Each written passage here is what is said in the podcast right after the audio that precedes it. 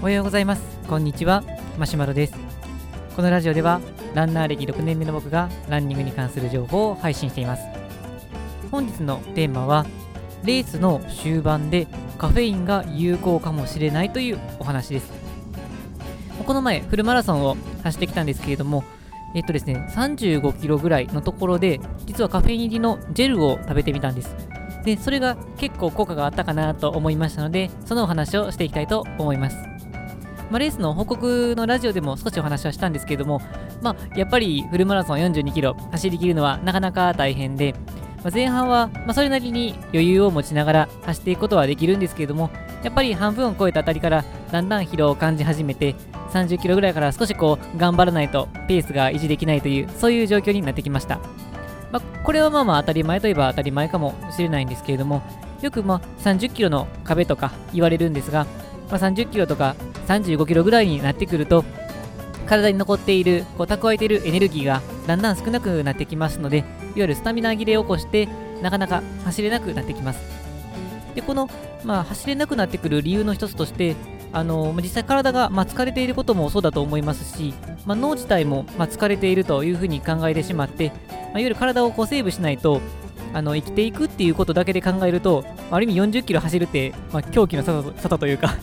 あの生きていくことに関してで言うと不必要なので脳からすると、まあ、ブレーキをかけてなんとか生きる方にエネルギーを使っていこうっていうふうに、まあ、多分すると思うんですけれども、まあ、それもあって、まあ、30キロとか35キロぐらいで一気に疲労を感じてしまうことになります。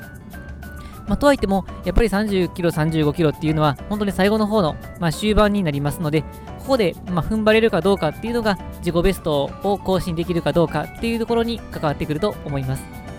でこの時に、えーとまあ、使うものの一つとしてカフェインが実は挙げられるんです。まあ、今までこのカフェインのこと自体は知ってたんですけども、あのまあ、たまたまというか、実際こう、ジェルを買ってなかったので、あの今まで使ったことはなかったという、まあそういうものです。まあ、カフェイン自体は、まあ、コーヒーとか緑茶とかに含まれているので、あの眠気覚ましに使っておられる方もあると思うんですけれども、まあ、これは、ま、マラソンでいくと、この疲れている脳を、まあ、ある意味騙して、ま、そこであの一気に最後の力を振り絞ろうという、そういう作戦のものです。で、今回、このカフェインを、ま、摂取した、ま、きっかけというか、うーん、実はこの、今回あの参加したあのマラソンっていうのが、サウルスマラソンチャレンジっていう、アミノサウルスという、そういうこのえのエナジージェル的なものを販売している、そういう会社が主催している、まあ、あのレースで、その参加賞として、あのジェルをあのプレゼントされたんですけれども、そのジェルの中にカフェイン入りのものがありました。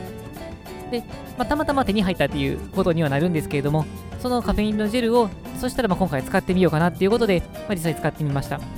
まあ、このジェル自体は、まマンゴー味で、まちょっと濃いめの味なので、えーと、人によって好みっていうのは分かれると思うんですが、まあ、ある意味こうジェルらしいそういう味の濃さかなと思ったので、まあ、僕自身はあまりこの飲みにくさを感じませんでした。で、まあ、そのジェル自体、まあ、エネルギー補給という意味合いと、あと、まあ、いくつか成分がある中で、今回カフェインですけれども、まあ、そのカフェインを取ると、あのー、やっぱりこれ効果があるのかなっていうふうに僕自身は感じました。まあ、35キロ付近で、実はちょっとペースが落ち始めてきて、まあ、正直ちょっとこう、自己記録の更新は難しいかなっていうふうに心折れかけてきた、そういうところだったんですけれども、その35キロのあたりで、えー、カフェインのジェルを飲んだら、まあ、飲んでからまあ数分でも1、2分ぐらい経ったぐらいで、なんとなく体が軽くなったような感じがしました。まあ、それまでは1キロあたり、まあ、4分40秒ぐらいのペースで走るようにはしてたんですけれども、まあ、だんだんだんだん体が重くなるような感じがして、で、まあ、大体こんな感じで走ったら、大体4分40秒かなっていう、そういう自分の感覚があるんですけれども、その感覚だけに頼ってると、結構遅くなったりしていて、やっぱりその自分の感覚と走っている感じがだんだんずれてきているっていうのが、まあ、35キロ付近だったんです。でも、このジェルを飲んでしばらくすると、その体の軽さが戻ってきましたので、自分の感覚とその走りが大体またあの合うようになってきまして、4分40秒ぐらいで走ってるなって思ったら、まあ、大体その付近ぐらいで走れるようになってきましたので、実際カフェインっていうのが効果があったのかなと思います。まあ、とはいってもこれはずっと続くわけではないので、まあ、感覚的には十分効果があったなと思ったのは、まあ15、15分から20分ぐらいです。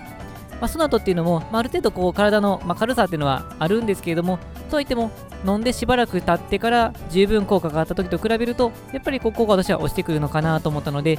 まあ、15分、20分プラスアルファ、最後、まあ、粘る時ぐらいに、まあ、飲むといいのかなと思いましたので、使うとすれば、やはりこう35キロから、まあ、38キロぐらいで、ま、あのこのジェルを取るのがいいのかなと思いました。でなので、この、えー、最後の方っていうのは、過去2回のフルマラソンの時に、大体心折れて、もうあの足が動かなくなって、もう歩いてしまうという状況が実はあったんですけれども、まあ、もしかすると今後、まあ、このカフェイン入りのジェルを使うことによって、最後の一踏ん張りっていうのがさらにしやすくなるのかなと思いましたので、今後はカフェイン入りの、まあ、ジェルっていうのを準備しようかなと思います。あのー、アミノサウルスは今回初めて使ったんですけど、意外といいのかなと思って、ちょっとだいぶ、ちょっとというかだいぶ気になっているところです。はい、というわけで本日の内容は以上です。えー、内容としましてはカフェイン、カフェインっていうのがレースの終盤の最後のひと踏ん張りにはとてもいいかもしれませんよというお話でしたので、まあ、気になった方はぜひ試していただけたらなと思います。はい、このラジオではこのようなマラソンに役立つような情報を日々配信しております。また僕自身はブログやツイッターなどでも情報発信していますので、気になった方は概要欄の URL をチェックしていただけると嬉しいです。